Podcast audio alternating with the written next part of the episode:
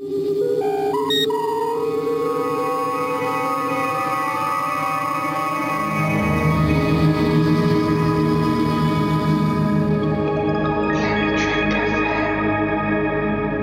Tag. This is Terry Farrell coming from Santa Monica, California to wish you all a fantastic second season rewatch on Planet Trek FM.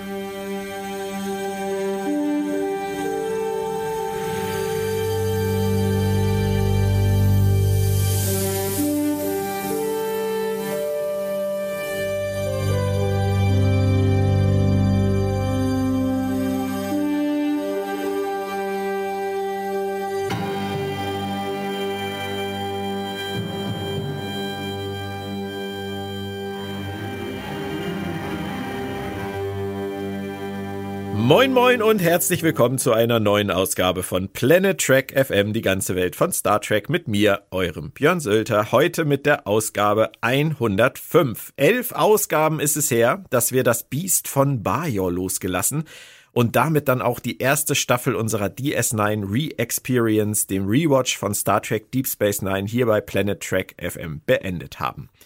Heute geht's nun endlich weiter mit 26 neuen Abenteuern. Natürlich nicht alle heute auf einmal, sondern zumindest das erste. Und wenn man ehrlich ist, sind die eigentlich auch gar nicht so neu. Sie fühlen sich für uns aber trotzdem frisch und spannend an. Das war zumindest eine der Erkenntnisse der ersten Staffel und zeigt mir, dass klassische Star Trek immer noch funktionieren kann. Das Thema der heutigen Ausgabe ist dann auch gleich unser Motto. The Homecoming, die Heimkehr für mich und meine wunderbare Podcast-Partnerin. Ich begrüße die Autorin, Übersetzerin, Kolumnistin und so einiges mehr, Claudia Kern. Hallo Claudia. Hi Björn. Verlang nicht von mir, das und einiges mehr zu füllen. ich hatte vorhin noch überlegt, was ich noch vergessen habe und dann dachte ich, ach, dann mache ich halt etc. Ja, sag einfach etc. oder und mehr. Da gibt's bestimmt noch viel zu sagen. Oh, auf jeden Fall. Ich wüsste zwar nicht was, aber vielleicht Hundeausführerin. Bestimmt. Ja, ne, so wirklich ähm, interessante Dinge, die eigentlich jeder tut, die aber viel cooler klingen, wenn man sie herausstellt. Nächstes Mal. Freust du dich, dass es wieder losgeht mit Deep Space Nine? Ja, total. Also ähm, ich habe die letzten Tage schon äh, gedacht, dass ich es wieder mal sehr interessant finden werde, weiß ich jetzt schon, wie sich die Staffel entwickelt.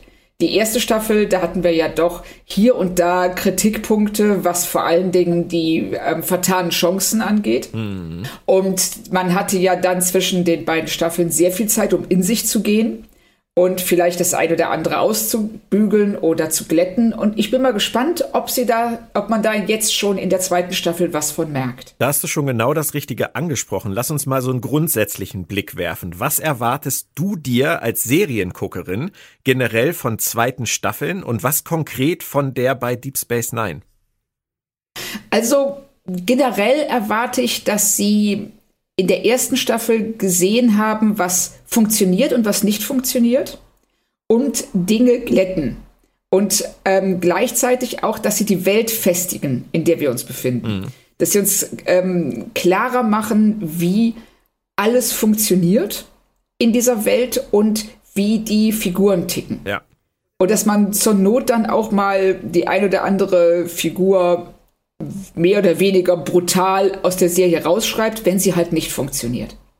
Ja, ich, das ist auch mein Punkt. Also ich denke, dass sie insbesondere aus diesem Rumgeeier, glaube ich, haben wir es auch mal genannt, mit einigen Figuren gelernt haben sollten. Nicht mehr die Figur für eine Situation benutzen, sondern besser die Geschichte auf den Kern der Figur abstimmen. Das wäre etwas, wo ich sage, das sollte eine zweite Staffel leisten können oder besser machen können als eine erste. Ja, also ich finde, das ist ein super Punkt. Das ähm, haben sie ja in der ersten Staffel wirklich immer wieder betrieben, dass sich Figuren in jede erdenkliche Richtung verbiegen mussten, nur um dem Plot gerecht zu werden. Und ich hoffe auch, dass sie jetzt in der zweiten Staffel mit mehr Respekt an ihre Figuren rangehen. Du hast es eben schon leicht angesprochen. Fehlt dir storytechnisch sonst noch irgendwas, das im zweiten Jahr unbedingt kommen sollte? Oder würdest du sagen, Bajor, ähm, Politik, äh, Religion, alles, was sie so angerissen haben, das sind so Themen, die müssten jetzt vertieft werden. Das reicht. Ähm, ich finde schon. Also sie müssen jetzt oder sie sollten ähm, die Station besser in ihre Welt einordnen. Also im Moment, das hat am Ende der ersten Staffel ist das schon besser geworden, aber gerade in der ersten Hälfte war es so, dass die auch ähm, um einen Volleyball hätten kreisen können. Es war letzten Endes völlig egal, was sich da unten abspielte. Und erst gegen Ende der Staffel, ähm, als das ähm, mit der Religion Bajors und der Politik stärker in den Mittelpunkt rückte, hatte man den Eindruck, dass sich Deep Space Nine nicht in einem naja, natürlich befindet es sich in, in einem Vakuum, weil wir sind im All, aber nicht auch ähm, vom Worldbuilding her in einem Vakuum befindet, sondern in, sondern eben mit Bajor verbunden ist und dass da, dass beide Bajor und die Station aufeinander Einfluss haben. Hm. Man könnte fast meinen, wir wissen, was kommt, weil das, was wir ja, jetzt komisch, gerade ne? sagen, so. hat irgendwie auch was mit dem zu tun, was in der Folge passiert. Also äh, wir werden das natürlich im Auge behalten. Und wir sprechen ja auch immer ganz gern über Bauchgefühle, was die alten Episoden angeht. Ich glaube, diesen Staffelauftakt, besonders auch diesen dreiteiligen Staffelauftakt, den hatten wir beide gar nicht mal schlecht in Erinnerung, oder? Ist richtig. Also ich habe, ähm, ich weiß noch, dass ich es definitiv, äh, dass ich die drei Folgen definitiv nicht furchtbar fand. Aber, aber damit war auch schon Schluss. Und bei dir? Wirklich gutes Gefühl. Also ich, ich weiß, ja. dass ich damals beim, beim ersten Mal schauen auf jeden Fall wirklich gedacht habe, oh, okay. Jetzt geht's richtig los. Jetzt haben sie was vor. Mal gucken, ob das, ja. ob das sich gehalten hat. Lass uns das Ganze mal einem Realitätscheck unterziehen. ähm, vorher blicken wir wie jedes Mal noch kurz auf die Fakten zur Episode. Die Idee stammte von Ira Stephen Bear und Jerry Taylor, wobei die Grundidee eine von Taylor war die diese für TNG eingereicht hatte. Dazu komme ich aber gleich noch. Bear schrieb übrigens aus dem gemeinsam entwickelten Story, aus der Story übrigens äh, dann das Drehbuch ganz alleine. Für Jerry Taylor war es der erste von drei Credits bei Deep Space Nine. Es folgte nachher noch die Doppelfolge The Marquis. Und danach hatte sie dann offensichtlich alle Hände voll zu tun mit Voyager. Für Bear war es der vierte von 53 Credits bei der Serie als Autor ähm, Babel, The Nagus und The Storyteller in der ersten Staffel und jetzt diese. Und wir wissen natürlich, da kam noch einiges an Qualität nach, abgesehen davon, dass er sich natürlich auch viele Verdienste damals erworben hat als Showrunner ab Staffel 3. Regie führte wieder einmal Legende Winrich Kolbe. Über den Mann haben wir schon oft gesprochen. 48 Track-Episoden, allein 16 bei Deep Space Nine. Das hier war seine dritte nach Past Prologue und Vortex. Und zum Schluss noch zu den Einschaltquoten. Deep Space Nine war ja parallel zur sechsten Staffel von TNG gestartet und hatte zum Auftakt damals ein sattes 18.8 Rating eingefahren. Dann aber über die erste Staffel mehr als die Hälfte davon verloren und war auf einem 8.8 Rating und somit rund 8,5 Millionen Fans mit dem Finale gelandet. Unter dem Level der damaligen TNG-Ausstrahlung, die mit Decent Part 1 ein 11.7er Rating und somit knapp 11,5 Millionen Zuschauer hatte. The Homecoming startete nun am 26. September 1993 Irre, wie lang das her ist, oder? Mit einem 9.7 Rating und somit etwas über 9 Millionen Zuschauern. Durchaus vielversprechend. Am 27. September 1993 jedoch lief bei TNG dann Liaisons, die zweite Folge der siebten Staffel, und holte immer noch 12,2 Millionen Zuschauer ab. Da war einfach kein Kraut gegen gewachsen. Aber schlecht waren die Werte von Deep Space Nine zum Start der zweiten Staffel nicht. Zum Inhalt der Folge. Kira und O'Brien befreien Bajorana und unter anderem die lebende Legende Lee Nalas aus einem kardassianischen Arbeitslager. Doch fordert parallel eine neue, gefährliche bajoranische Extremistengruppe alle Nicht-Bajoraner auf, das bajoranische System zu verlassen. So viel dazu, klingt ja schon mal dramatisch. Claudia, eine Sache noch vorneweg. Ich habe mir mal Gedanken darüber gemacht, wie das damals wohl ausgesehen hat, als man über Staffel 2 und den Start ins zweite Jahr nachgedacht hat.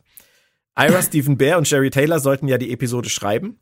Und es hatten aber natürlich auch immer noch Leute wie Rick Berman oder die Schlipsträger von Paramount etwas zu sagen. Und wenn wir uns jetzt einfach mal vorstellen, dass man damals den gemeinsamen Writing Staff von TNG und DS9, also auch so Leute wie Brandon Braga und Co., nach Ideen befragt hätte, was sich als knalliger Auftakt eignet, dann wären da doch sicher so Sachen gekommen wie Zeitreise, Anomalie, die die Station zerstören will, oder ein Energieband, das droht, alles in eine mysteriöse Fake-Realität zu ziehen. Die Borg, hast du gerade gesagt, bist du da bei mir? Das wäre gekommen, oder? Ja, auf jeden Fall. Also sie hätten, ähm, also so diese äh, klassischen TNG-Leute, Die hätten in jedem Fall gesagt, wir müssen mit einem Knaller starten, die Quoten gehen runter, wir müssen das zurückbringen, wir brauchen Schauwerte. Es muss jetzt hier richtig zur Sache gehen.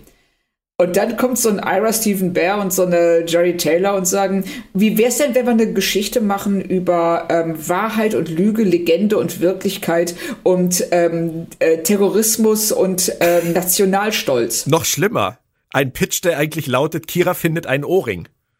Ja, genau so. Und dieser Ohrring löst fast einen Krieg aus. Aber da braucht man schon ein bisschen Mut für, oder? Ja, also dass sie hier jetzt mit einer doch relativ von der Actionsequenz mal abgesehen, relativ ruhigen Folge an den Start gehen, die ähm, fast so ein bisschen, finde ich, wie ein Prolog für die Staffel wirkt und nicht so wirklich wie ein Kracherauftakt, nicht so wie der Paukenschlag, ja. den man sich vielleicht ähm, in den Management-Ebenen eher gewünscht hätte. Aber ein Mann hatte diesen Mut auf jeden Fall und das war in dem Fall nicht Ira Stephen Bear, der hatte da ja noch nicht ganz so viel zu sagen. Heute wissen wir, dass es Michael Piller war der die Einzigartigkeit von Deep Space Nine in der zweiten Staffel hervorheben wollte und der forderte, dass die Autoren Dinge tun sollten, die in TNG so nicht möglich gewesen wären. So kam es überhaupt erst zu diesem drei Episoden Auftakt und jetzt springe ich kurz zurück und jetzt verstehst du Claudia auch, warum ich hier so viel rede. Ich habe es eben erwähnt. Mit diesem Wissen ist es doch herrlich absurd, dass der Original-Pitch, wie vorhin erwähnt, auf eine Idee zurückgeht, die Jerry Taylor für TNG hatte die Michael ja. Piller aber für passender zu Deep Space Nine erachtete. Ja, aber er hat ja recht. Das, ähm, man hätte das in TNG so nicht erzählen können. Das hätte losgelöster stehen müssen. Es hätte keine Konsequenzen haben dürfen. Und ähm, wäre dann praktisch nur eine von, ja, bei äh, Akte X hat man immer gesagt, Monster of the Week Folgen. Ähm, Sachen, die man zwar gut findet, die auch wirklich brillant sein können, wie Damok zum Beispiel. Ähm, nur das weiß man halt vorher nicht, ob das so ist. Und man hätte jetzt hier eine Figur eingefügt, äh, eingeführt, die man dann nie wieder sieht. Und das hätte der Folge doch unheimlich Rums genommen, um es mal so zu sagen. Und generell auf die Stärken, auf USP oder auf die DNA von Deep Space Nine zu setzen, war sicherlich die richtige Entscheidung. Ja, das sehe ich auch so. Weil das, ähm, sie konnten nicht TNG 2 machen, schon allein wegen des Settings nicht. Und ähm, wenn man eine stationäre ja, Station hat, dann, dann muss man eben auch sich der Stärken dieser Position bewusst werden und die einsetzen, anstatt sich immer nur zu überlegen, wie können wir TNG erzählen, nur ohne dass irgendjemand seinen Sessel verlassen muss. Das haben sie später noch bei einer Serie gemacht, sowas, was du da gerade skizziert hast. Aber wir wollen da jetzt nicht weiter ins Detail gehen. Ja, ich würde sagen, genau. wir gehen lieber hier ins Detail. Bist du bereit für Deep Space Nine, die zweite? Aber sowas von.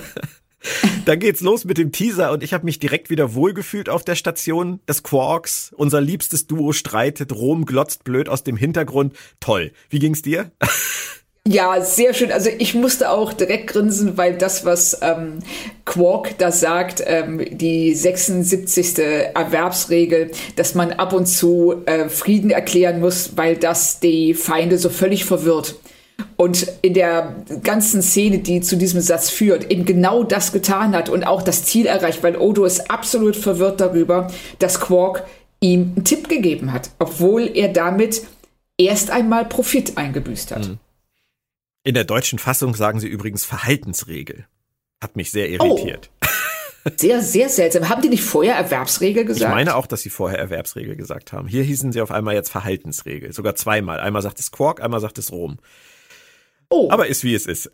Aber mit, mit Quark und Odo anzufangen, ist jetzt auch eine echt sichere Bank. Ne? Also wenn man sich überlegt, wie schreibe ich ein Deep Space Nine Drehbuch, so für einen Teaser die beiden zu nehmen und ein gutes, gutes Wortgefecht reinzuhauen, da kann nicht viel schiefgehen. Ja, genau. Da, da weißt du halt, das läuft.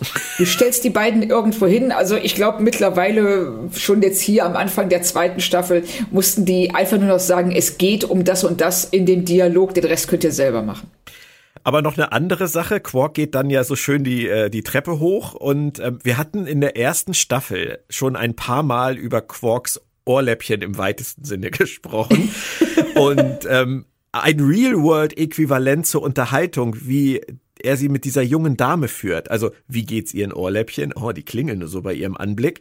das würde man eigentlich in kein Drehbuch schreiben, oder? Es sei denn, der Film Nein. soll auf dem Pornoportal laufen. Also wenn man, man darf halt wirklich nicht zu sehr in die Tiefe gehen, was äh, die Ferengi-Sexualität angeht. Sonst kommt man ganz, ganz schnell auf sehr, sehr dünnes Eis. Und dann kann man die Folgen vielleicht auch nicht mehr so gucken, wie man das eigentlich möchte. Man darf sich auf jeden Fall nicht übersetzen, sagen wir es mal so. Man darf sich nicht ja. auf eine menschliche Unterhaltung übersetzen. Das ist, das ist ungut. Aber es bleibt dann erstmal eine Quark-Show. Er geht noch weiter. Er kriegt einen Ohrring zugesteckt, wir haben das erwähnt, äh, und besucht direkt Makira in ihrem Quartier und stört sie beim Meditieren. Und genau, in der, unbequemtes, in der unbequemsten Meditationshaltung, die ich mir irgendwie vorstellen kann, abgesehen von vielleicht auf einem Bein stehen und die Arme so hochhalten. Aber für, für eine Kamerafahrt sah es natürlich gut aus. Oh, es war toll. Also generell diese ganze, diese ganze Eröffnung ähm, alles, was wir vor dem Vorspann sehen, da ist in der Kameraarbeit so eine Dynamik drin. Mhm. Ist ja konstant in Bewegung. Die geht oben von der Promenade runter in Quarks Bar, dann die Treppe rauf, dann im, nur mit diesem einen Schnitt rüber zu ähm, äh, in Kiras Quartier und dann folgt sie Kira in ihr Schlafzimmer, lässt, was wir nicht sehen, ebenso wenig wie Quark, lässt ihn draußen stehen und fährt dann, kommt mit ihr wieder zurück und fährt bis zur Tür zurück. Super. Also, das ist wirklich, ähm, ja, es ist echt große Kunst. Ich musste gerade schmunzeln, wenn du über eine Deep Space Nine Folge sagst, die Kamera ist ständig in Bewegung. Ich glaube, der, der Chefregisseur von Discovery, Olatunde Osunsanmi, mit seinen Kamerafahrten, der würde dich auch belächeln. Dafür. Weil bei dem ist die Kamera definitiv immer in Bewegung und ich glaube, da, da könnte der Unterschied kaum größer sein. Ja, das stimmt. Also sie wollen eben auch zwei verschiedene Sachen. Ja. Ähm, äh, Winrich Kolbe will ja hier einfach nur diese Dynamik der Abfolge, der Ereignisabfolge dokumentieren. Und er macht das halt sehr, sehr schön. Und ähm, äh, in Discovery geht es eigentlich häufiger darum, ähm, Verunsicherung zu erzeugen und Spannung zu erzeugen durch die ähm, Kameraschwenks und ähm, die ganz vielen verschiedenen Perspektiven. Das sind zwei unterschiedliche Ansätze, würde ich, sagen. Ich will auch überhaupt nicht bestreiten, dass es in Discovery solche Momente, wo ähm, die Kamera versucht, die Handlung sozusagen mitzutragen und zu unterstützen, dass es die da nicht geben würde. Genauso gibt's in Deep Space Nine Wackelkamera und Zeitlupenmomente, die versuchen irgendwie Spannung zu erzeugen und das auch ein bisschen unbeholfen tun. Das passiert ja auch in beiden Serien beides. Nur der Kontrast ist hier relativ stark. Also gerade in der Szene, wie du sie beschrieben hast, dass die Kamera halt wirklich mit uns dahin geht und mit uns wieder zurückgeht, das ist schon cool. Das, das gefällt mir auch wirklich gut. Ja, also es ähm, verschafft auch diesen äh, beiden Szenen, ja, es gibt hier eine sehr interessante Dynamik. Ja. Das auf jeden Fall. Ähm, wie sieht das denn bei dir aus mit den Dialogen? Also ich finde, das hat man schon bei Odo und Quark und Rom gemerkt, aber auch hier, Kira ist herb und schnippisch wie eh und je. Ich finde, da haben sie nichts verlernt. Nein, da ist sie so, wie wir sie kennen und ähm, immer noch, da wir ja nicht so wirklich wissen, was die Vorgeschichte ist zwischen Kira und Quark. äh, ne, auch öfter mal nicht so ganz nachvollziehen können, warum sie so reagiert. Also nur mit dem, basierend auf dem Wissen, was wir jetzt zu diesem Zeitpunkt haben. Mhm. Ja. Meine Lieblingsszene da am Anfang ist, wie sie ihn dann rausschieben will, also wie sie da mit eins, zwei, drei, vier, fünf, sechs, sieben rausgestürmt kommt in ihrer Uniform. Ähm, aber er hat sie dann ja sofort mit dem Ohrring, sie ist sofort on fire, aber trotzdem dieser ganze Teaser, für mich so ein bisschen der Teaser des Understatements. Ja, also das stimmt. Sie, ähm, ähm, wir haben diesen Ohrring, der jetzt erstmal für uns jetzt nicht sonderlich bemerkenswert ist. Wir, der bekommt nur Bedeutung durch Kiras Reaktion. Und wir haben sofort auch hier den Konflikt ganz, ganz klar. Hier ist etwas, das für sie von Bedeutung ist und das wahrscheinlich irgendwelche Konsequenzen haben wird. Mhm. Mehr wissen wir noch nicht. Nee. Und nach dem Vorspann geht's direkt weiter, was ich total mag. Odo Quark Rom, Kira Quark und dann direkt Cisco und Jake. das ist das, was ich an Deep Space Nine so schätze, dieser Charakterfokus. Weißt du, da passiert gar nicht viel. Da muss auch gar nicht viel passieren. Erstmal leben wir einfach ein bisschen mit denen. Das ist ja vielleicht jetzt auch altmodisch und kitschig, wenn ich das sage, aber ich mag das wirklich sehen, vor allem wenn die Dialoge so sind, dass sie mich halt mitnehmen. Ja, ich weiß, was du meinst. Also ich mag es vor allen Dingen, weil es ähm, die ganze Welt realistischer wirken lässt dass man nicht nur von ähm, Plotpoint A zu B hetzt, sondern den Charakteren auch Zeit lässt zu atmen und sich zu finden.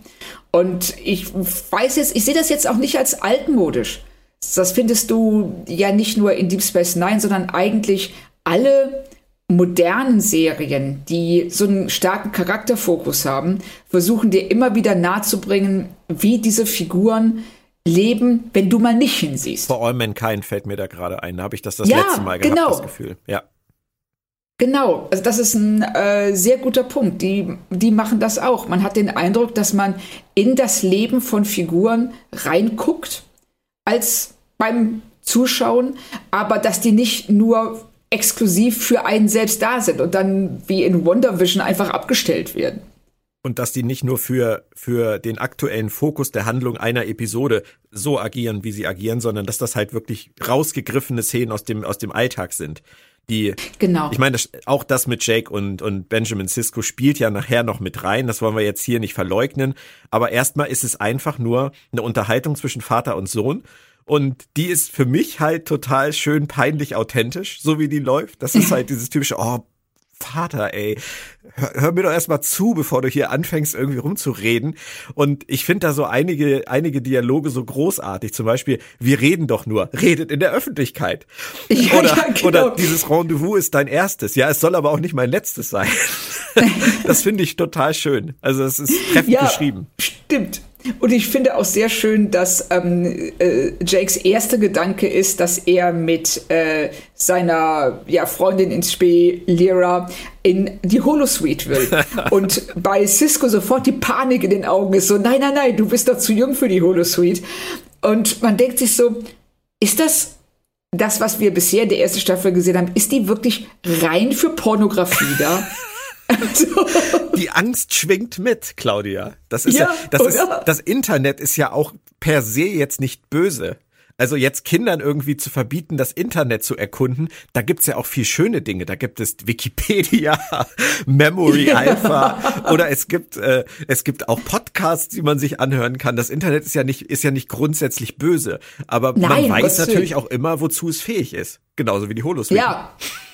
Ja, genau, dass so, dass man da nicht so eine Kindersicherung hat. Ich meine, gut, was ist das Erste, was Kinder unterlaufen? Eine Kindersicherung. Ja. Das ähm, ist natürlich richtig. Ich glaube auch, das Problem Aber, ist das Etablissement. Also wenn wenn Holosuite auf der Enterprise so Wesley Crusher geht ähm, in sein Programm, wo er hier Schneeballschlacht mit seinen Kumpels macht oder so, alles fein. Aber auf der auf Deep Space Nine ins Quarks zu gehen in die Holosuite, das hat, glaube ich, so ein Grundgeschmäckle, dass du dich wegkriegst. Ja, ich glaube auch. Auf jeden Fall schräg fand ich dann wieder, Cisco hat die Ruhe weg. Also wir haben ja in der ersten Staffel häufiger mal gesagt, dass, dass Avery Brooks das so zwischen extremst engagiert und dann auch manchmal phasenweise so dezent gelangweilt gespielt hat. Hier ist er ja wieder so mega gut gelaunt. Und als Kira dann was von ihm will, erstmal Raktagino, dann Torte, dann schön hinsetzen. Und erst dann lässt er sie zu Wort kommen. Also der hat schon so ein bisschen Stimmungsschwankung, der Mann, oder? Ja, so ganz leicht. Das würde ich auch sagen. Ich fand ihn hier auch ein bisschen drüber. also, um so zu sagen. Also, er merkt, dass sie offensichtlich ähm, angespannt ist, dass sie ähm, dringenden Redebedarf hat und hält sie da auf eine Art und Weise hin, die ich auch nicht fair finde. Vielleicht hat er gerade Pause. Ja, sicher. Ne? Er hat jetzt gerade Mittagspause und ähm, auch interessant, dass das Essen und die Getränke aus zwei verschiedenen Replikatoren kommen. Mhm. Das so ist mir nur aufgefallen. Stimmt. Aber, aber das sollte wahrscheinlich ne? nur ein bisschen Bewegung in die Szene bringen. Ja, genau. Und sollte noch mehr Zeit ähm, schinden, damit, damit sie, damit Kira noch frustrierter ist. Das, ähm, aber ich fand es auch, ich, ich fand es seltsam, ja, wie er sich da verhält. Ein, ein, bis, ein bisschen, ja. Ähm, dann erfahren wir ja auch endlich, was es mit dem Ohrring auf sich hat. Der gehört offenbar zu einem Überhelden des Widerstands, Lee Nalas. Und Kira vermutet nun, dass es auf Cardassia 4 noch bajoranische Gefangene gibt, unter anderem halt offensichtlich diesen Lee Nalas. Und die bajoranische Regierung äh, lehnt das ab, da irgendwas zu unternehmen, aus Angst vor erneuten Disputen mit den Cardassianern. Das kannst du wahrscheinlich verstehen, oder? Ja, also politisch kann ich das auf jeden Fall verstehen. Und ähm, Cisco sagt ja dann auch sehr schön, dass er das ebenfalls nachvollziehen kann, dass die bajoranische Regierung keinen Krieg wegen einem Ohrring anfangen will. Aber jetzt müssen wir halt über das reden, was du vorhin gesagt hast, ähm, nämlich das Thema Vakuum. Was passiert eigentlich zwischen Bajor und Deep Space Nine? Was laufen da für Beziehungen? Wie beeinflussen die sich gegenseitig? Und hier machen sie sich jetzt wirklich verdammt einfach, indem sie das, was sie in der ersten Staffel versäumt haben, Kira jetzt im Prinzip in einem Satz sagen lassen, nämlich, da geht alles den Bach runter. Auf den südlichen Inseln gibt es schon gar, schon sogar irgendwelche Ausschreitungen. Und du denkst so, Halleluja, ich dachte immer, das ist voll der friedliche Planet. Aber das, das holen sie jetzt schon echt so aus der hohlen Hand, oder? Ja, das kam, das ging mir auch so. Also sie, ähm, sie bauen es überhaupt nicht auf. Nö. Sie haben, also es, das steht jetzt auf keinem Fundament. Das einzige Fundament ist, dass Kira das sagt. Und dass Cisco ihr zustimmt. Also wir haben in der ersten Staffel nur mitbekommen, dass eben diese religiöse Führung sehr wichtig ist. Aber dass da jetzt wirklich, dass es da so abgeht, dass ähm, Sagen wir, mal, ja, das, sagen wir mal, das Fundament ist bröckelig, weil sie haben ja zumindest, wir wissen, dass Kai Opaka weg ist. Also die, die äh, Führerin, die religiöse, spirituelle Führerin ist nicht mehr da. Das wissen wir. Und dass genau. es einen Nachfolger geben soll, das wissen wir auch. Und da kommt Bareil ins Spiel und da kommt äh, Win ins Spiel. Das ist alles bekannt. Und dass es ja diese leichten Unruhen auf der Station gab, ähm, darüber, ob die Föderation da jetzt hingehört mit der Schule und so weiter. Das sind so kleine Puzzleteile, würde ich jetzt mal sagen. Aber es hat sich, ja, es hat sich trotzdem, ich fühle fühl mich genau wie du, dass da jetzt irgendwie auf Bayer sowas los ist, das, das kommt, das, das entwickelt sich daraus nicht. Also für mich nicht organisch. Stimmt, das geht mir auch so, weil das, was wir da vorher haben, das waren sicherlich ähm, Spannungen. Aber das hier ist ja, ich, ich sag mal, das geht ja in Richtung Failed State. Ja. Das, ähm, und das ist was, was sie bisher nicht angelegt haben. Sie haben ja jetzt noch mal richtig einen draufgesetzt. Sie ähm, ähm, holen das Versäumte jetzt umso schneller und härter nach, was nicht so richtig funktioniert. Aber ich denke mal, wir brauchen das jetzt, damit man den Rest der Staffel darauf aufbauen ja. kann dann wird es eher interessant sein, wie sie jetzt dann in der Folgezeit damit umgehen, nachdem sie ihr Versäumnis genau. sozusagen aufgearbeitet haben. ja. Und Cisco lehnt es zumindest nicht gleich ab, finde ich gut. Er denkt mal drüber nach, aber er muss sich erstmal um was anderes kümmern. Es gibt nämlich Graffiti-Alarm auf der Station, voll, voll retro irgendwie. Merkt man dann doch wieder, dass das eine Serie der 90er Jahre ist. Ähm, der Kreis steht für Bajor den Bajoranern. Und da muss ich sagen, das hätte ich jetzt eher den Cardassianern zugetraut. In Deep Space Nine stehen die ja eher so für das Dritte Reich, die Bajoraner eher für die Juden, wenn man denn so will. Was sagt dir das jetzt mit dem Kreis, dass das aus Bajor sozusagen erwächst? Fremdenfeindlichkeit kann überall entstehen oder was wollen Sie uns sagen? Ja, ich denke, dass sie ähm, vielleicht auch auf dem aufbauen wollten, was wir in der ersten Staffel haben, als ähm, die Bajoraner eben ähm, gerade ähm, Win ist es, die ja dieses auf diesem traditionellen Glauben ganz ganz stark beharrt. Die Propheten sind äh, sind göttliche Wesen, das sind keine Aliens. Das ähm, Wurmloch ist ein Heiligtum und kein kein physikalisches Phänomen. Und dass das daraus erwächst, dass eben dieser Rückzug auf Tradition, der von ihr auch angestrebt wird, letzten Endes auch als logische Schlussfolgerung zu Bajor den Bajoranern führen muss, weil das, weil ihre, ja, ihre Kultur war ja auch ständig bedroht unter der kardassianischen Herrschaft. Und dass das jetzt das Pendel jetzt ganz extrem zur Gegenseite schwingt. Mhm es zeigt uns ja zumindest auch wieder diese Grauschemen, die Deep Space Nine ja immer ganz gerne ins Spiel gebracht hat, dass eben nicht alles nur weiß-schwarz ist zwischen den Bajoranern und Cardassianern, sondern dass sich halt auf der einen wie auf der anderen Seite halt auch Gegenbewegungen bilden können. Auch das erleben wir ja später noch bei den Cardassianern. Ja, das finde ich auch total spannend. Das machen sie später in der Folge nochmal in einer Szene, bei der ich auch dachte, ähm, jetzt, jetzt ähm, fangen sie an, über diese Vielschichtigkeit auch nachzudenken und ähm, mehr in diesen, wie du gerade sagst, Grauzonen zu arbeiten. Und das ist wirklich spannend. Vergiss es nicht. Das macht auch Spaß. Vergiss es nicht dass du da nachher noch nein, nein, zu sprechen Ich vergesse es. Ich habe es mir aufgeschrieben extra, damit ich es nicht vergesse. Und es geht in der Folge weiter mit Zweiergesprächen und auch der Baseball ist im Spiel. Äh, Cisco holt sich Rat bei Dex, das kann ich durchaus nachvollziehen. Ist ja nun mal sein alter Freund. Ähm, ich finde es total geil, dass sie schon wieder voll im Bilde ist und Cisco sich so redlich Mühe gibt, ihr den Sachverhalt möglichst kryptisch zu erklären. Ja, genau. Und ähm, ich finde auch sehr, wie beleidigt er ist, als er merkt, dass, ähm, dass Dex bereits Bescheid Spielt weiß. Spielt Avery Brooks auch gut, finde ich. Ja, tut er auch. What the fuck? Und, ja, er ist wirklich so, was ist jetzt los? Wieso weißt du davon? Und sie sagt so, klar weiß ich das. Und das, und das äh, geht ja dann nachher noch weiter. ja, ja. Weil weil ja auch ähm, als nächstes redet er ja dann mit O'Brien und selbst O'Brien weiß schon Bescheid. Und er hat sich sogar schon und Gedanken schon, drüber gemacht. Genau, hat sich sogar schon einen ganzen Plan überlegt und ähm, also offensichtlich weiß er das nicht erst seit fünf Minuten. Eine ganz schöne Drahtspande, die Cisco da irgendwie anführt. Aber das ist, finde ich, total realistisch. Auf so einem äh, kleinen und äh, isolierten ähm, Ort, an so einem kleinen isolierten Ort wie der Station. Mhm. Natürlich machen die den ganzen Tag nichts anderes als darüber tratschen, was die Person, die gerade nicht im Raum macht. Kira darf dann nicht alleine gehen. Das ist die Bedingung. O'Brien soll als Anstandswauwau und Pilot mit. Und äh, da haben sie dann jetzt ein Drittel der Folge fürs Setup sozusagen benutzt. Und los geht's mit dem Trip nach Cardassia 4. Ich habe an der Stelle nur mal wieder gedacht, wer nennt das eigentlich so? Die Föderation? Das, ich wollte ich wollte gerade dasselbe ansprechen. Wo kommen diese Namen her? So sind die, müssen wir davon ausgehen, dass ähm, die meisten Alienrassen einfach so fantasielos sind? dass sie ähm, ihre, so ja, wir haben ja einen Planeten, das, das ist so wie der, wie der Packlet-Planet genau. in Lower Decks. Der zweite Packlet-Planet.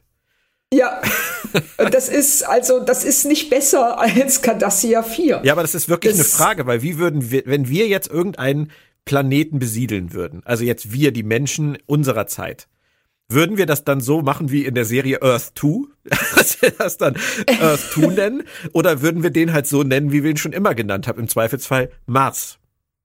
Ja, genau. Ja, klar würden, würden wir das. Oder wenn wir ähm, äh, das dem Internet überlassen würden und einfach so eine äh, Umfrage machen, hey, wie sollen wir unseren neuen Planeten nennen? Da würde da irgendwas rauskommen wie ähm, ähm, Ready McRedface oder ähm, Plonk oder irgendwie sowas.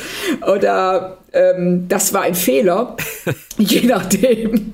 Aber äh, sicherlich nicht das, was, also sicherlich würde niemand sagen Erde 2 oder Cardassia 4. Ja, ja, das ist, das ist auf jeden Fall schräg. Und gerade auch, weil das ja dann offensichtlich von der Föderation Cardassia 4 genannt wird, ist denen dann ja offensichtlich auch bekannt, dass sich der Cardassianer aufhalten können. Also ich, ich finde es nicht alles so logisch, warum das Ding jetzt Cardassia 4 heißt. Also von mir aus wäre Plonk dann wahrscheinlich die bessere Wahl gewesen.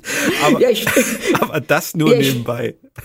Ja, und das ist auch, ähm, ich dachte auch im ersten Moment, vielleicht ist das einfach so die Namensgebung der Föderation, ja. aber ähm, Guldukat nennt den Planeten nachher ja genauso. Das stimmt. Hm. Macht ja vielleicht nur der Simultanübersetzer. Gutes Argument. Das kann echt sein. Auf jeden Fall zeigt sich sehr schnell, dass die Cardassianer mächtig was Illegales am Laufen haben. Also rund ein Dutzend Bajoraner sind wohl in diesem Arbeitslager. Ähm, Beam ist natürlich nicht. Natürlich nicht. Also müssen die beiden landen und in Kalifornien, äh, auf Cardassia 4, Entschuldigung, angekommen, scheint die Besatzungszeit noch voll zu laufen. Was geht da bei den Cardassianern, dass die sowas in Betrieb lassen? Ja, also erstmal, wer braucht die ganzen Steine? Das wäre jetzt meine erste Frage. Wieso sind es immer Steinbrüche? ist ja nicht so, als würden die Pyramiden bauen, ne? Ja, genau. Meine, das wäre wiederum cool, wenn man im Hintergrund irgendwie so eine kardassianische Pyramide besehen würde. Und, und das wäre so voll der Ego-Trip von welchem Ghoul auch immer, genau. der, der da das Kommando hat. Aber ähm, ich weiß auch nicht, also erstmal, was soll das? Ähm, und dann auch, das, meine, die Sicherheitsvorkehrungen sind jetzt auch nicht so die besten.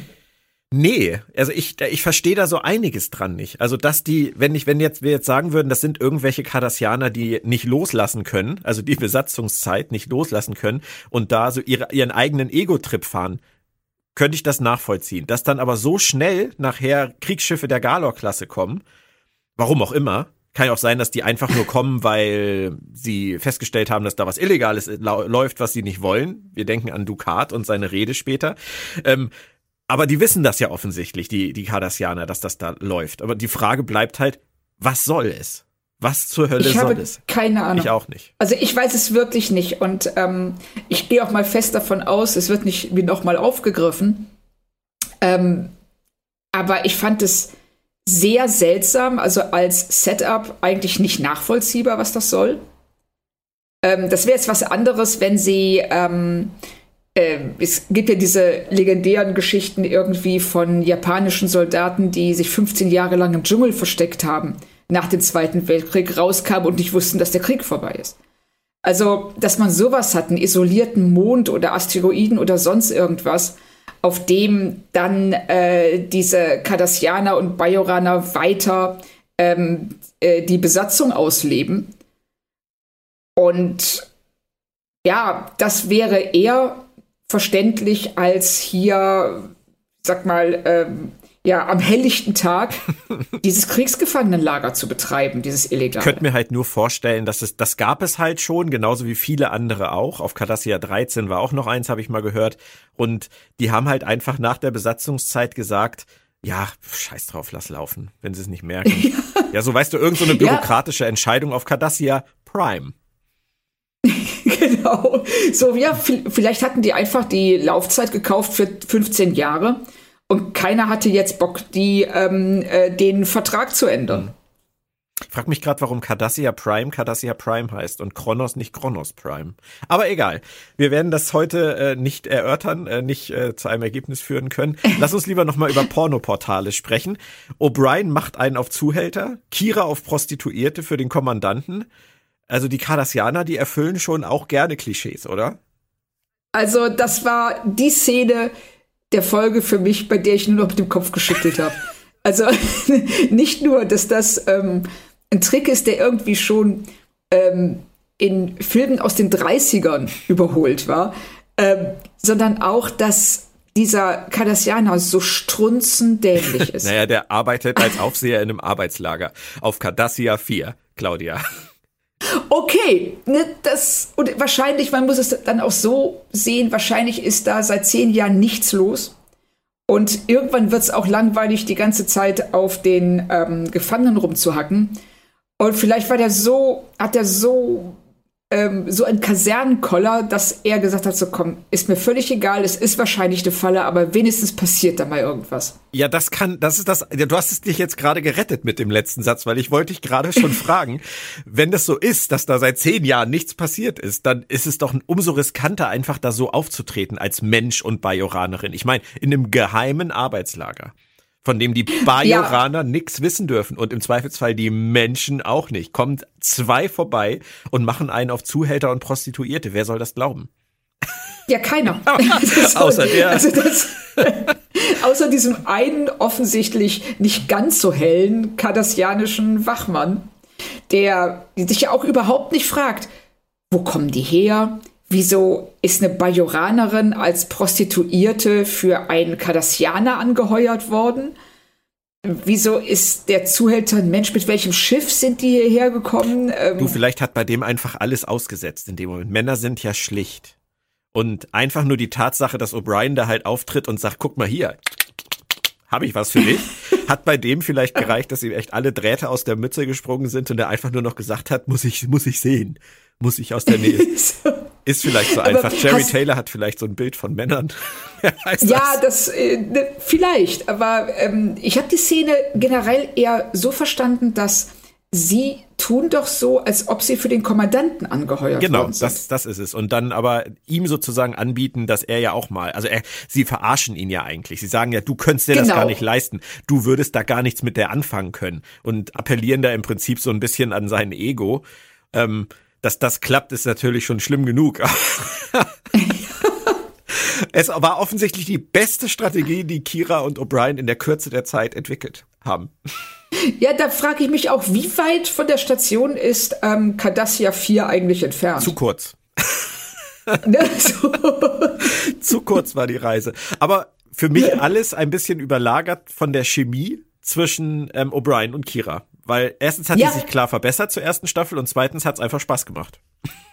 Ja, total. Also, dass ähm, die auch sofort in diese Rollen schlüpfen können. Und ähm, gerade äh, O'Brien lebt das ja richtig aus. Wenn er dann, was ja offensichtlich spontan ist, sagt so, hey, aber für zwei, ähm, was sagst du im Deutschen, Streifen, Strips? Streifen. Äh, ja. Goldge äh, goldgepresstes Latinum, wer ist schon bereit? Ja, dann darfst du auch mal ran. Und Kira, die sofort darauf anspringt und sagt, ach Quatsch, du wirst, der wüsste doch gar nicht, was er mit mir anfangen soll. Mhm. Und ähm, dass sie dann sich so gegenseitig die Bälle zuspielen, das, das fand ich schon echt schön. Das haben sie gut gemacht. Ja. Aber weg davon zu, zu Dingen, die mehr Sinn ergeben. Ich fand's wirklich toll, dass Linalas selber dachte, er habe den Ohrring verloren, aber sein Kumpel im Steinbruch hat ihn heimlich nach Bajor schmuggeln lassen. Ohne zu viel vorwegzunehmen, da zeigt sich ja schon, dass Linalas vom Typ her eher sehr passiv ist. Und das ja. ist ja auch schon so ein Vorwegweiser für das, was da später noch kommen sollte in Sachen seiner Figur, oder? Ja, richtig. Also sie führen ihn ja hier erstmal ganz klar als einen Sympathieträger ein, weil er ähm, sofort sagt, er will nicht, dass Leute sich für ihn opfern. Er möchte, dass alle gerettet werden. Und ihm ist die Aufmerksamkeit, die man ihm zukommen lässt, offensichtlich unangenehm. Mhm. Und das legt bereits äh, das Fundament für das, was wir dann später in der Folge sehen werden. Aufmerksamkeit ist da ein, ein schwaches Wort für, weil die sind bereit, ihr Leben zu geben dafür, dass er nach Bajor gelangt. Das finde ich auch schon ganz schön krass. Ja, das ist auch krass. Also das macht, ähm, das ist für uns beim Zuschauen halt wirklich wichtig, weil wir ähm, haben bisher von dieser Figur eigentlich nur das gehört, was Kira und Cisco äh, über sie gesagt haben. Und jetzt sehen wir Leute, die Lee kennen und die ähm, also ihn auf Händen tragen. Und wie du schon sagst, bereit sind, ihr eigenes Leben hinzugeben, damit er nach Bajor zurückkehren kann. Ja, ich muss gerade an, an Star Trek Picard denken, tatsächlich. Und daran, was wir alles über den alten Picard gehört haben in den ersten Folgen der Staffel, bis wir gesehen haben, wie Yu, der ihn wirklich kennt, ihn, ihm begegnet und uns damit viel mehr ja. sagt, als die ganzen Leute in ihren ganzen vielen Worten gesagt haben vorher. Das ist, das ist richtig. Das, das haben sie hier tatsächlich, haben sie sehr schön ausgespielt hier. Und auch Kira muss noch eine harte Entscheidung treffen, nämlich einige zurückzulassen, weil sie sonst nicht hätten starten können. Ich habe die Kriegsschiffe der Galor-Klasse schon erwähnt. Macht Kira aber sehr schnell, sehr professionell und ohne Tränen. Ja. Eat this, Michael ich bin immer froh, wenn, wenn Leute, die in solchen Positionen arbeiten, auch mal Tough Calls irgendwie können, ohne großes Drama drumherum. Genau, man kann das Drama nachher machen. Tut mir leid, wenn ich das sage. Das ja, man kann das nachher machen. Aber es ist, es war schön zu sehen, dass Kira einfach kurz zögert, dass Nana Visitor kurz innehält und uns zeigt, da geht in ihr gerade was vor. Aber eine Sekunde später weiß sie, dass das die richtige, professionelle, einzige Entscheidung ist. Und sie fällt sie und sie geht weiter und macht weiter. Ja, richtig. Und ich finde auch, man sieht gerade bei Nana Visitor einen unheimlichen Sprung mhm. von der ersten zur zweiten Staffel. Ja. Also sie hat die Figur jetzt zumindest in dieser ersten Folge so viel besser im Griff als noch in der letzten Staffel. Also da ist einiges passiert. Mhm. Und während die Geretteten dann auf der Station erst versorgt werden, platzt Kira einfach mal so in ein Zoom-Meeting zwischen ihrem Boss und Gul Dukat hinein. Man könnte auch sagen, einfach mal anklopfen. Das habe ich auch gedacht. So, ähm, wenn du bei deinem Boss ins Büro gehst, klopfst du nicht wenigstens vorher, wenn die Tür zu Aber ist? Aber nur sie kann das. Also ich finde wirklich, sie ist die einzige Figur, die so in, in Ciscos Quartier, Büro reinlaufen kann, während die Tür aufgeht, schon anfängt zu reden. Und reinkommt und sagt, hör mal. Also, ja, genau. Das, das würde keine Stimmt. andere Figur bringen, aber bei ihr ist es irgendwie in Character. nicht, out of. Ja.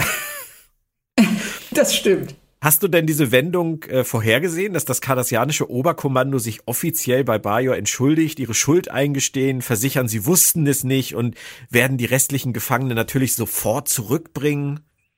Das war. Also, ich weiß nicht, wie es dir ging, aber ich war genauso verwirrt wie Cisco und Kira. Ja, ich auch. Ne? So, also irgendwas, ähm, da ist offensichtlich irgendwas im Busch. Wobei man natürlich auch sagen könnte, sie sind halt ertappt worden mit dem Finger im Honigglas. Was sollen sie sagen? Ja, aber ich meine, sie sind die Kardassianer. Sie hätten auch sagen können, ähm, okay, du hast hier ähm, vier kardassianische Wachen ermordet und das waren keine Kriegsgefangenen, sondern das waren äh, bajoranische Verbrecher, die dort festgehalten wurden. Also es, man hätte sich durchaus auch auf eine andere Art und Weise daraus finden können, als wirklich so ins Schwer zu fallen, wie Ducat das macht. Und äh, sich also ohne Wenn und Aber zu entschuldigen und die Gefangenen zurückzubringen und ähm, ganz klar einzugestehen, dass man gegen den Friedensvertrag verstoßen hat. Also, das fand ich schon merkwürdig. Lass uns das im Hinterkopf behalten. Ich weiß nicht mehr, was es damit auf sich hat.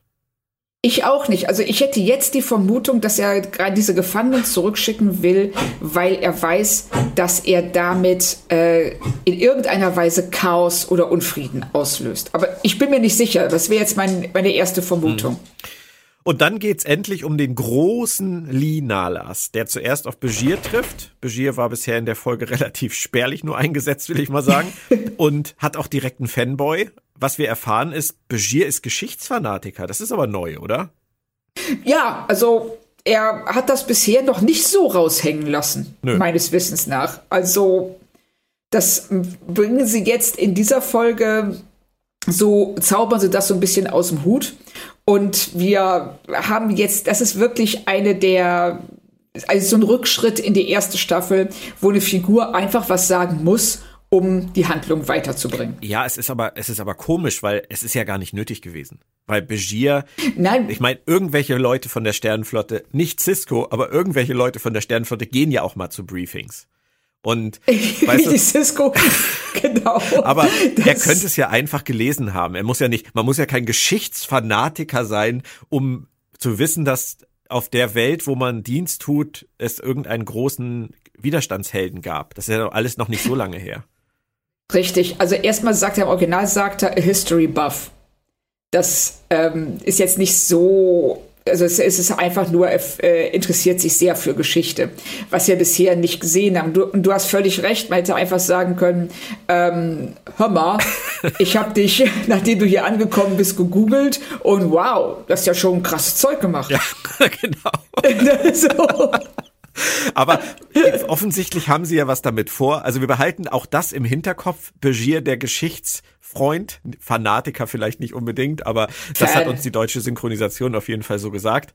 Ähm, müssen wir mal gucken, was daraus wird, was sie daraus machen. Ich denke da halt zum Beispiel so an die an die Basteleien mit Begier, äh, mit O'Brien später oder die die Holodeck ja, genau. äh, aus die Holodeck Trips, die sie dann machen als Fliegerpiloten und so. Es es kommt ja noch was. Also irgendwas ist da ja. Genau. Nur hier wäre es halt einfach nicht nötig gewesen, das jetzt hier einzuführen. Richtig. Das ging mir auch so. Und, ähm, aber wichtig ist ja eigentlich nur, wie Lee darauf reagiert. Weil man merkt ihm direkt an, er will nicht darüber reden, das ist ihm unangenehm und man fragt sich jetzt eben, was ist der Hintergrund? Es ist einfach so, dass er von diesem Krieg so traumatisiert ist, dass er überhaupt nicht darüber reden will, dass das Leid für ihn wichtiger ist als die Siege, die er errungen hat, oder ist es was anderes? Und da lässt uns die Folge noch so ein bisschen im Dunkeln. Auf jeden Fall finde ich, hat der Richard Beimer als Linalas eine tolle Präsenz. Also auch wenn er nicht ja. viel sagt. Und ähm, wir erleben, als er dann aus der Krankenstation rausgeht, er hat noch mehr Fanboys auf der Station. Und dann taucht auch noch hoher Besuch auf, Minister Jaro von Bajor, besetzt mit Frank Langella. Ist auch einer der Schauspieler, den man irgendwie immer sehen kann, oder?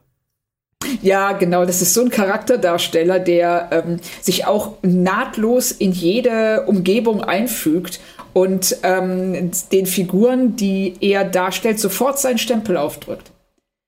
Also das macht er ja hier auch, wenn er zu ähm, Kira sagt, dass er stinksauer ist darüber, dass sie den Frieden riskiert hat wegen einem blöden Ohrring. Und dann aber umschwenkt und sagt, als Mensch bin ich, finde ich das total toll, was da passiert ist und dass es funktioniert hat und dass Lee befreit worden ist. Als Politiker muss ich dagegen sein. Und das ist das, was ich eben meinte, dass sie hier komplexer sind, dass sie ähm, nicht mehr einfach sagen, der fand das doof, ergo finden wir, müssen wir als Zuschauer ihn jetzt doof finden, sondern er reagiert nachvollziehbar. Als Politiker kann er es nicht gutheißen, als Mensch schon. Ja, das hat mir auch sehr gut gefallen. Und Fand ich super, ja. Kleiner Fun Fact zu Frank Langella, der hat sich in der Episode übrigens nicht namentlich nennen lassen, weil er das nicht des Geldes wegen gemacht hat, sondern weil er das für seine Kinder gemacht hat den, die wollten, dass er den Job annimmt. Sehr schön.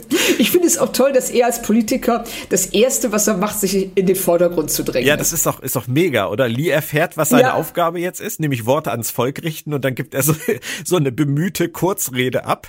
So, ja, genau. So ein bisschen Friends. Here. So ein bisschen wie auf einer Convention, wenn der Alster auf die Bühne kommt. Richtig, und sich null vorbereitet hat, aber dann gebeten wird, ähm, sag doch mal ein paar Worte und dann so, ähm, ja, Freunde, ich bin, ich finde das, ihr werdet alle daran denken, ja. wenn ihr euren Enkeln erzählt, wo ihr wart. Also, als Lee zurückkam. Ja, aber das, das ist übrigens Lee. Aber, aber das macht ja dann schon Jaro und der, der nutzt das ja. Du hast das ja gesagt, der, der nutzt die Bühne für sich als Politiker ja gleich komplett aus. Also er, ja, er lässt genau. Lia, Lia dann im Prinzip im Hintergrund stehen und sagt erstmal, erklärt den Leuten erstmal, wie wichtig das ist, was sie da gerade erleben. Richtig, genau. Und das meinte ich, da haben wir jetzt, äh, glaube ich, gerade aneinander vorbeigeredet, weil ich war schon bei Jaro und ähm, du, du warst noch bei Lee. Aber du hast absolut recht, Lee ist das offensichtlich völlig unangenehm. Ja. Da oben zu stehen und ähm, Jaro drängt sich da dann sehr schön in den Mittelpunkt, mhm. worüber Lee ja auch kein bisschen unglücklich ist. Nee. Und ich glaube, unglücklicher ist er dann eher über die folgende Unterhaltung mit Cisco, als der ihn in sein Quartier bringt. Er sagt ihm dann ja auch durch die Blume und das nicht zum ersten Mal so ein bisschen Ruhe und Privatsphäre wäre vielleicht mal ganz nett. Und Cisco lässt ihn dann ja auch, aber ähm, es wird ihm wahrscheinlich langsam deutlich, dass er eine Rolle wird übernehmen müssen. Und die Frage, die offen bleibt in dieser Szene ist, will er? Und da gibt's keine Antwort in dieser Szene drauf. Genau, richtig. Das ähm, äh, Cisco sagt ihm ja, er stellt ihn ja ganz klar nicht einmal vor eine Wahl, sondern man hat den Eindruck, dass Cisco es schon als gegeben voraussetzt, dass ähm, Lee ähm, da Bajor Stabilität braucht, Lee in der Lage ist, dem Planeten das zu geben, dass er diese Aufgabe auch übernehmen wird. Und ich finde es sehr schön, als er Lees Zögern bemerkt und dass er auch damit überfordert ist, dass er das ähm, dann damit begründet, dass er sagt, so ja, ich kann mir vorstellen, dass das jetzt alles ein bisschen schwierig ist, weil sie waren heute Morgen noch ein Sklave und jetzt sind sie ein Held. Mhm. Ja. Aber ich glaube, Cisco denkt sich nicht viel an der Stelle dabei. Und ähm, wir uns vielleicht auch nicht, immer noch nicht. Ähm, und dann lenken sie uns ja auch ab. Dann kommt so eine, so eine Zwischenszene, die jetzt würde ich wieder mal sagen, in den Bereich Live on the Station fällt, Quark und Rom beim Teilen, was man denn so Teilen nennt. Ein für dich, Sechs für mich. Sechs für mich. Genau. Also Quark ist schon ein Arsch, das wissen wir, aber ich habe mich halt an der Stelle gefragt, ihm gehört die Bar doch, oder? Ich meine, sie heißt Quarks. Oder ist das wirklich ein echtes Familienunternehmen? Das wissen wir gar nicht. Nee, das stimmt. Also das ist mir auch aufgefallen, weil Rom ähm, geht ja davon aus, dass das eine Partnerschaft ist. Und ähm, Quark jetzt so weniger, würde ich mal sagen. Also Quark behandelt Rom wie seinen Angestellten, nicht wie einen Geschäftspartner. Er sagt ja auch bei vielen Gelegenheiten ähm, herzlich willkommen im Etablissement der, der Brüder Quark. Was ja, was ja auch kulturell bedingt ist bei den Ferengi sicherlich, genauso wie die, wie die Frauen äh, nackt zu Hause bleiben sollen, ist das halt wahrscheinlich bei den Brüdern so, dass der Ältere ähm, sozusagen namentlich für den Jüngeren mitgenannt wird. Könnte ich mir vorstellen. Aber Könnte ich mir auch vorstellen. Also ist halt die Frage, ist, ist Rom nur angestellt? Dann ist das mit dem mit ein für dich und sechs für mich ja okay. Aber wenn es halt wirklich ein, ein Bruder-Familienunternehmen ist, dann ist Quark wirklich ein Arsch. ja, stimmt. Also das ist schon, also gerade als Rom dann dagegen aufbegehrt und sagt, äh, ich finde das total unfair und man weiß ja dann schon, was Quark machen wird. ähm, das ist ja absehbar, dass er dann sagt, ja, du hast recht, das ist total unfair, ich habe mehr verdient. Das ist ja, wenn er sich dann sieben nimmt anstatt sechs und ähm, dann diesen total frustrierten Rom praktisch ins Bett schickt. Und ähm, träum du mal. Das, oder, ja, genau, träum mal weiter von äh, einer faireren Welt. Und das ist schon ein bisschen fies. Ja.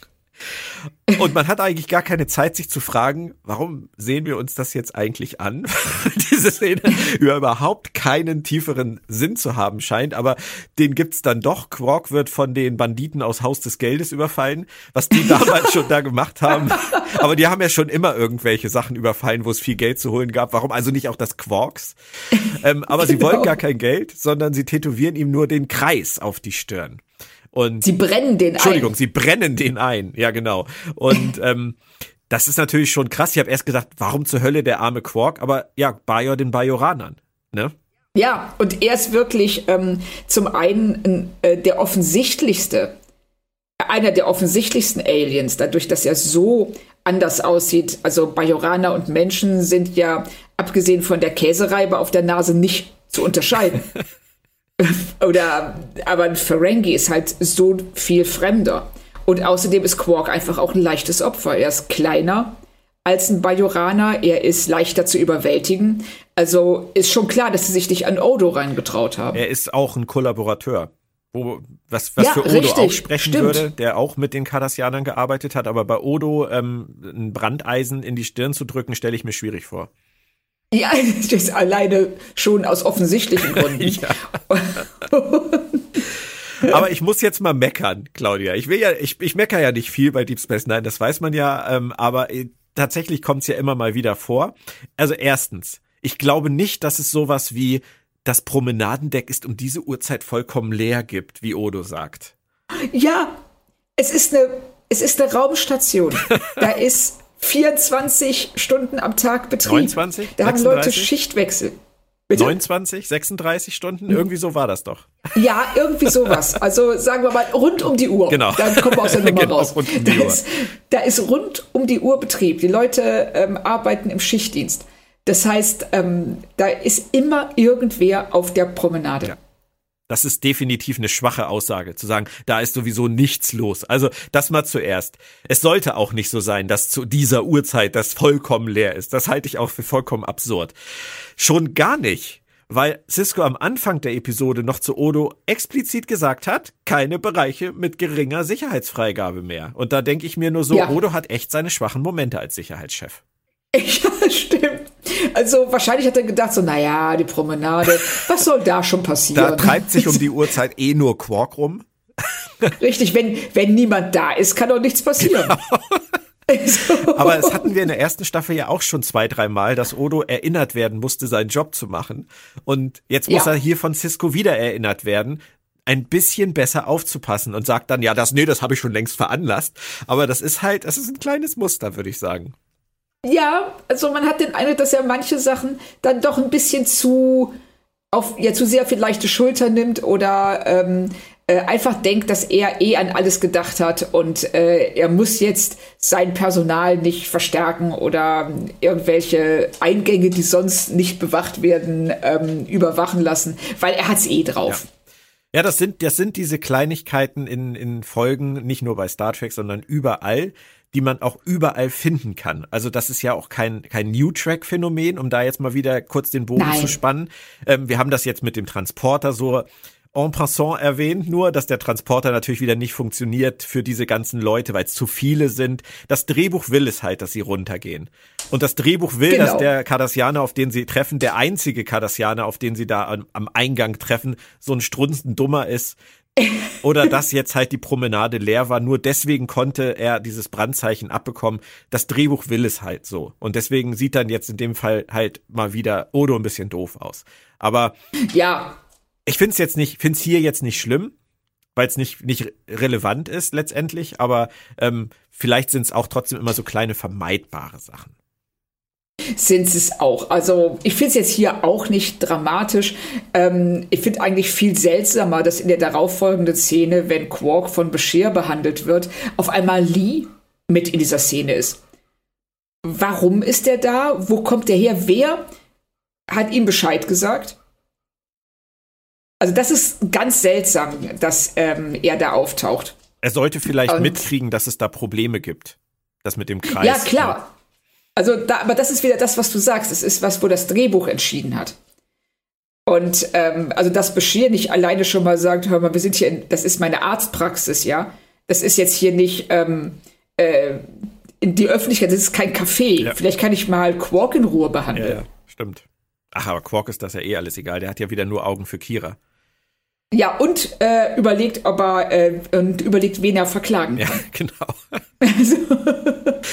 In all diesen politischen Themen haben sie aber sogar noch Zeit, das Jake-Thema weiter zu spinnen, das wir vorhin erwähnt haben mit seiner bajoranischen Freundin. Ah, das ist ja für mich immer nicht so.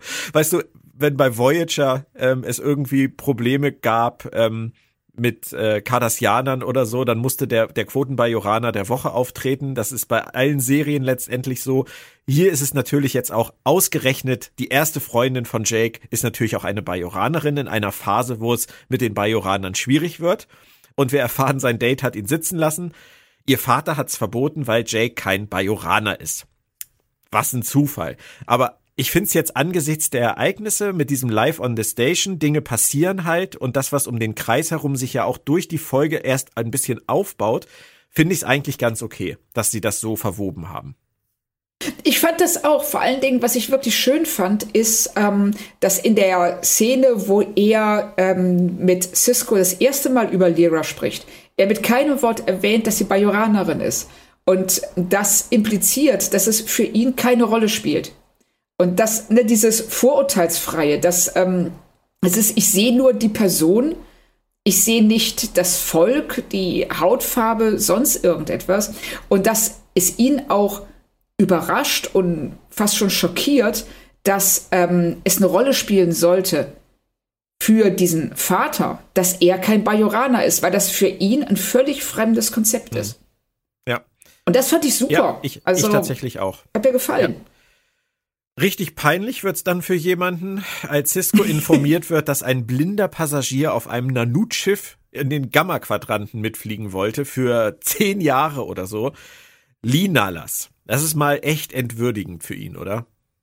Ja, er steht da auch, man merkt, wie peinlich ihm die ganze Sache ist. Ja, aber es ist ja auch, ist ja auch ein so peinlicher Move, muss man wirklich mal sagen. Ja, ist es ja auch so. Ich hau einfach ab heimlich. Und das, ähm, ich weiß nicht, ob es zu ihm als Figur passt. Also man muss sich vielleicht ins Gedächtnis rufen, dass er tatsächlich einen Tag vorher noch Steine gekloppt hat in einem bajoranischen ähm, als bajoranischer Kriegsgefangener dann auf einmal ähm, das Präsidentenamt fast schon angeboten bekommt und, und vielleicht einfach aus so einer Überforderungsreaktion raus, so wie, so wie Leute, die sagen, abends ich gehe Zigaretten holen und kommen nie wieder. Äh, ich, ich finde, es passt zu ihm. Und ähm, ich finde vor allem bei dem, was wir danach erfahren. Also Cisco geht ja wirklich mit Samthandschuhen ja. an die Sache ran, was ich auch gut finde.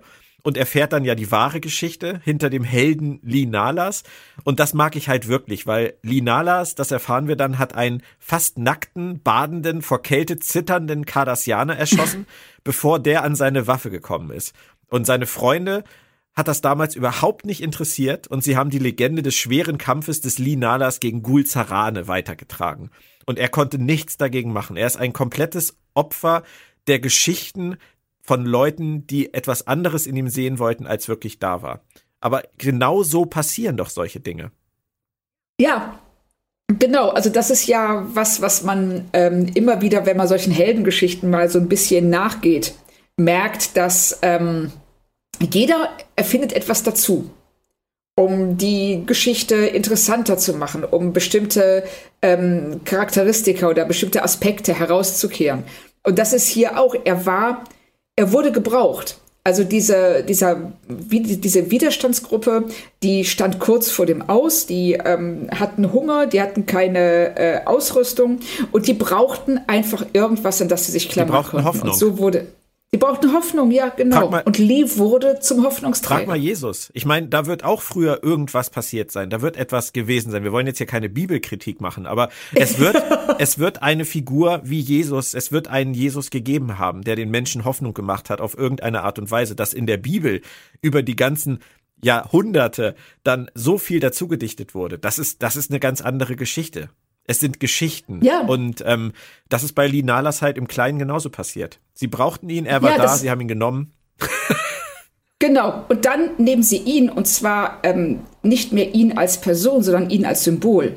Das ist ja auch das, was Cisco sagt, der ja dann äh, dieses Geständnis von Lee relativ easy abschüttelt. Und dann sagt so, ja, ist halt so gewesen, aber es ist völlig egal, weil du bist jetzt ein Symbol, du bist eine Legende. Genau. Und äh, nicht du als Person musst diese, musst Bajor ein und musst ähm, oder, oder kannst Bajor ein, sondern du als Legende. Genau, du musst nicht kämpfen, du musst gar nichts großartig machen, du musst nur du sein. Ja, genau, du musst einfach nur rumstehen. Genau. Das reicht. Ja, ich finde, Linalas ist eine echt coole Figur, weil er total authentisch, natürlich, ehrlich rüberkommt. Und ähm, er will auch einfach nicht Sklave seines Rufes sein, das kann ich auch verstehen. Und deswegen kann ich auch nachvollziehen, dass er sich aus dem Staub machen wollte. Auf diese Art und Weise. Ja. Finde schon, dass das Richtig. passt. Es passt auch. Also wenn man sieht, dass er, dass wir ja von ihm zwei sehr widersprüchliche Seiten sehen. Nämlich zum einen das, was andere über ihn sagen. Der Held von irgendwas, die Legende, der jeder, jemand, der, wie Cisco sagt, äh, eigenhändig 100 Cardassianer umgebracht hat und so weiter. Und auf der anderen Seite die Realität, nämlich diesen unsicheren, introvertierten Mann, der am liebsten einfach nur in Ruhe gelassen wird. Ja.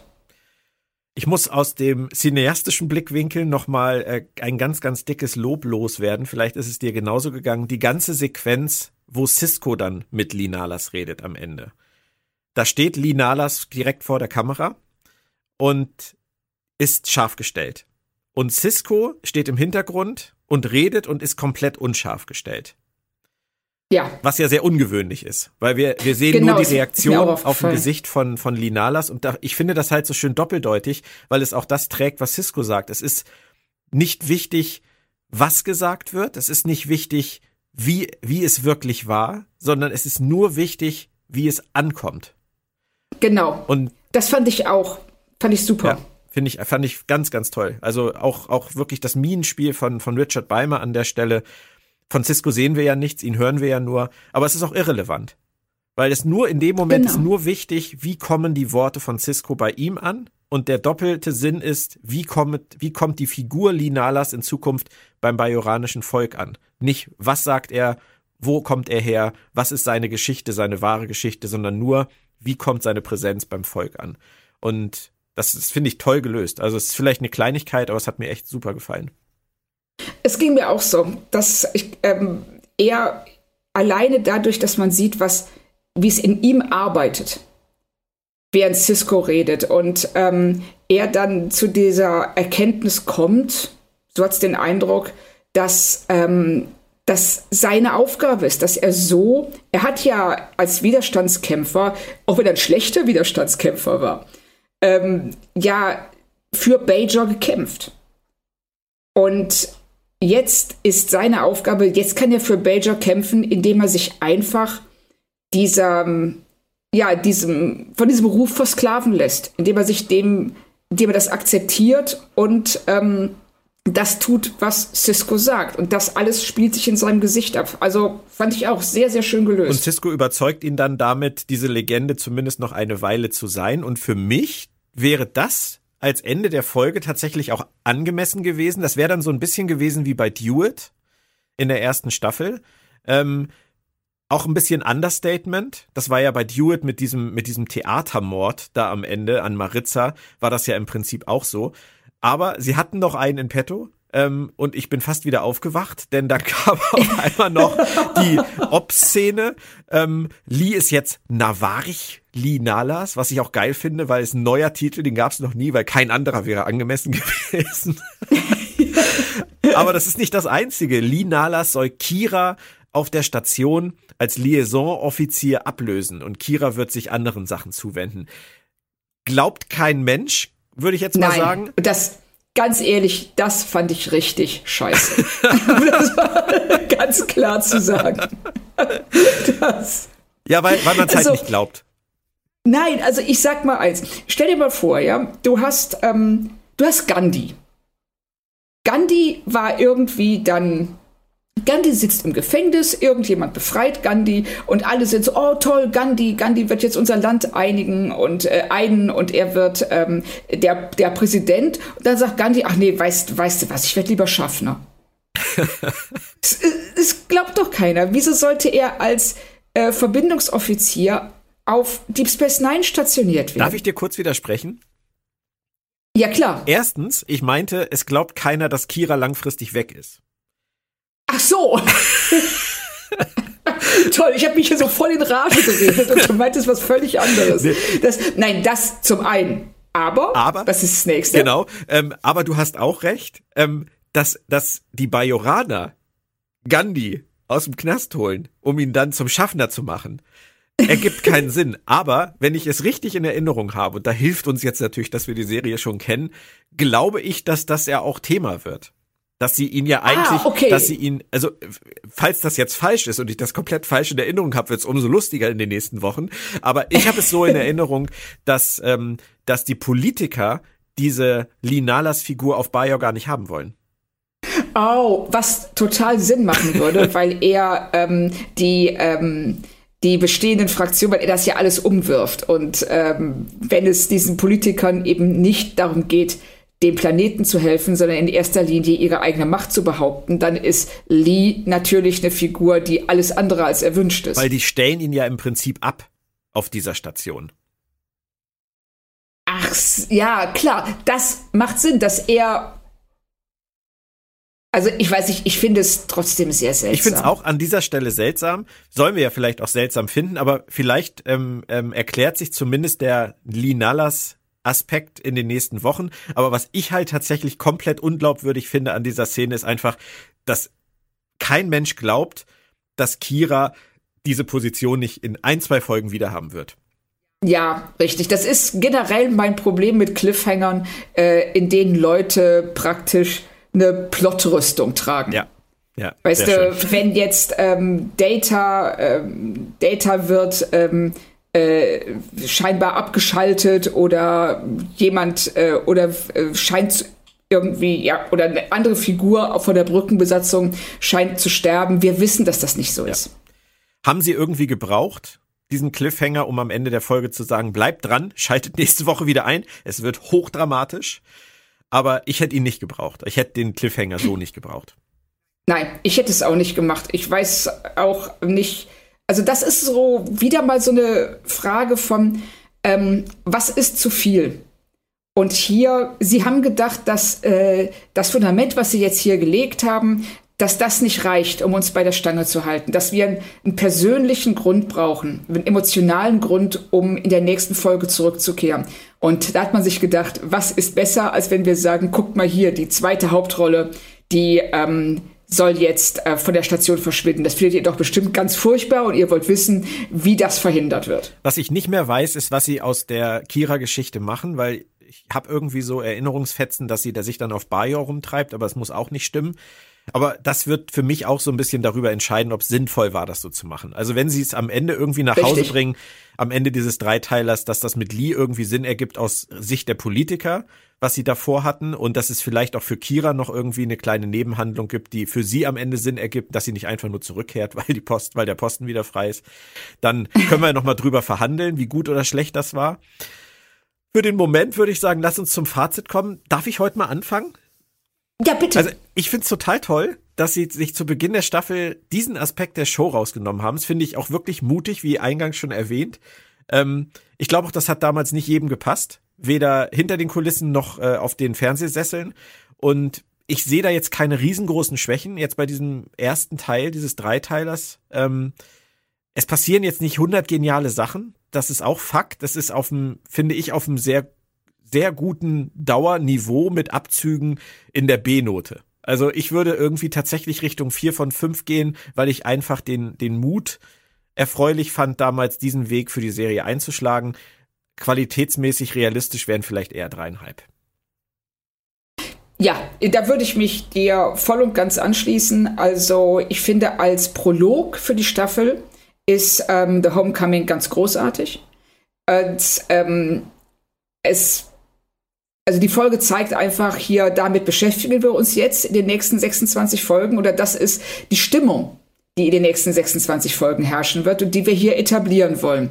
Äh, sie wäre viel runder gewesen, wenn man den blöden Cliffhanger am Ende weggelassen hätte, meiner Meinung nach. Aber auch da wissen wir noch nicht, was kommt.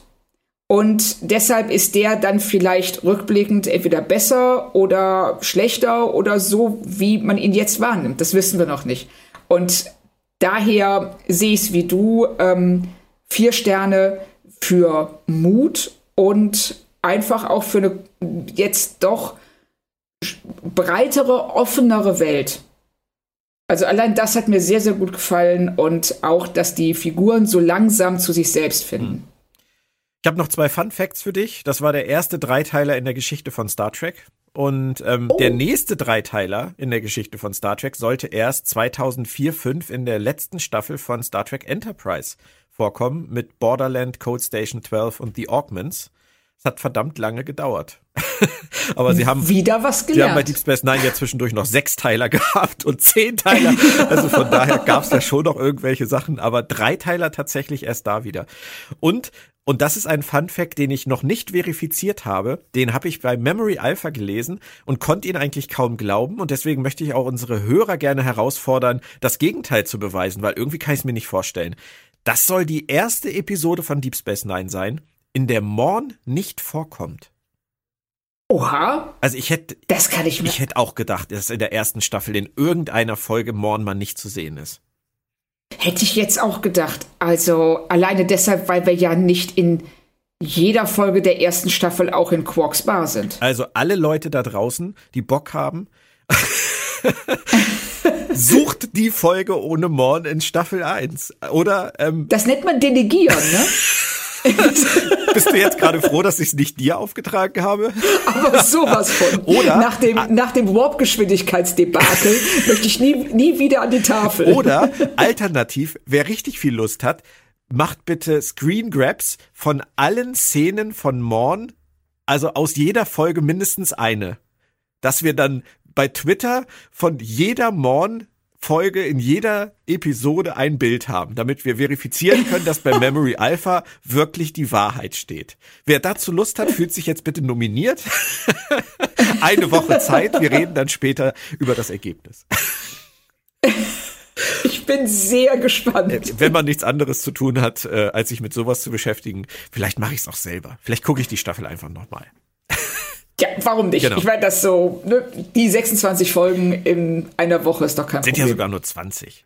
Das geht jetzt. Also richtig, sind ja, nur 20. Ja, ja dann. Ja, also, Guck mal, machst du 10 Folgen bis in zwei Tagen ist, ja, ist ja fast Wochenende. Genau. Vielen Dank, Claudia. Es hat wieder sehr viel Spaß gemacht. Ich bin froh, wieder zurück zu sein auf Deep Space Nine. Ähm, nächste Woche The Circle der Kreis, also es geht direkt weiter. Und Anfang der Woche ähm, ist wieder Disco Fever angesagt hier bei Planet Track FM, wobei meine Temperatur, die muss ich erstmal überhaupt wieder runterkriegen nach der zweiten Episode. Dann gibt's nächste Woche die dritte Episode und als Gast gibt es dann Benjamin Stöwe alias Dr. Hugh Kolber persönlich aus der deutschen Synchronisation. Ja, und Ende nächster Woche dann natürlich auch wieder Deep Space Nine mit uns beiden. Von uns bleibt gesund, gut gelaunt und erstmal tschö. Tschüss.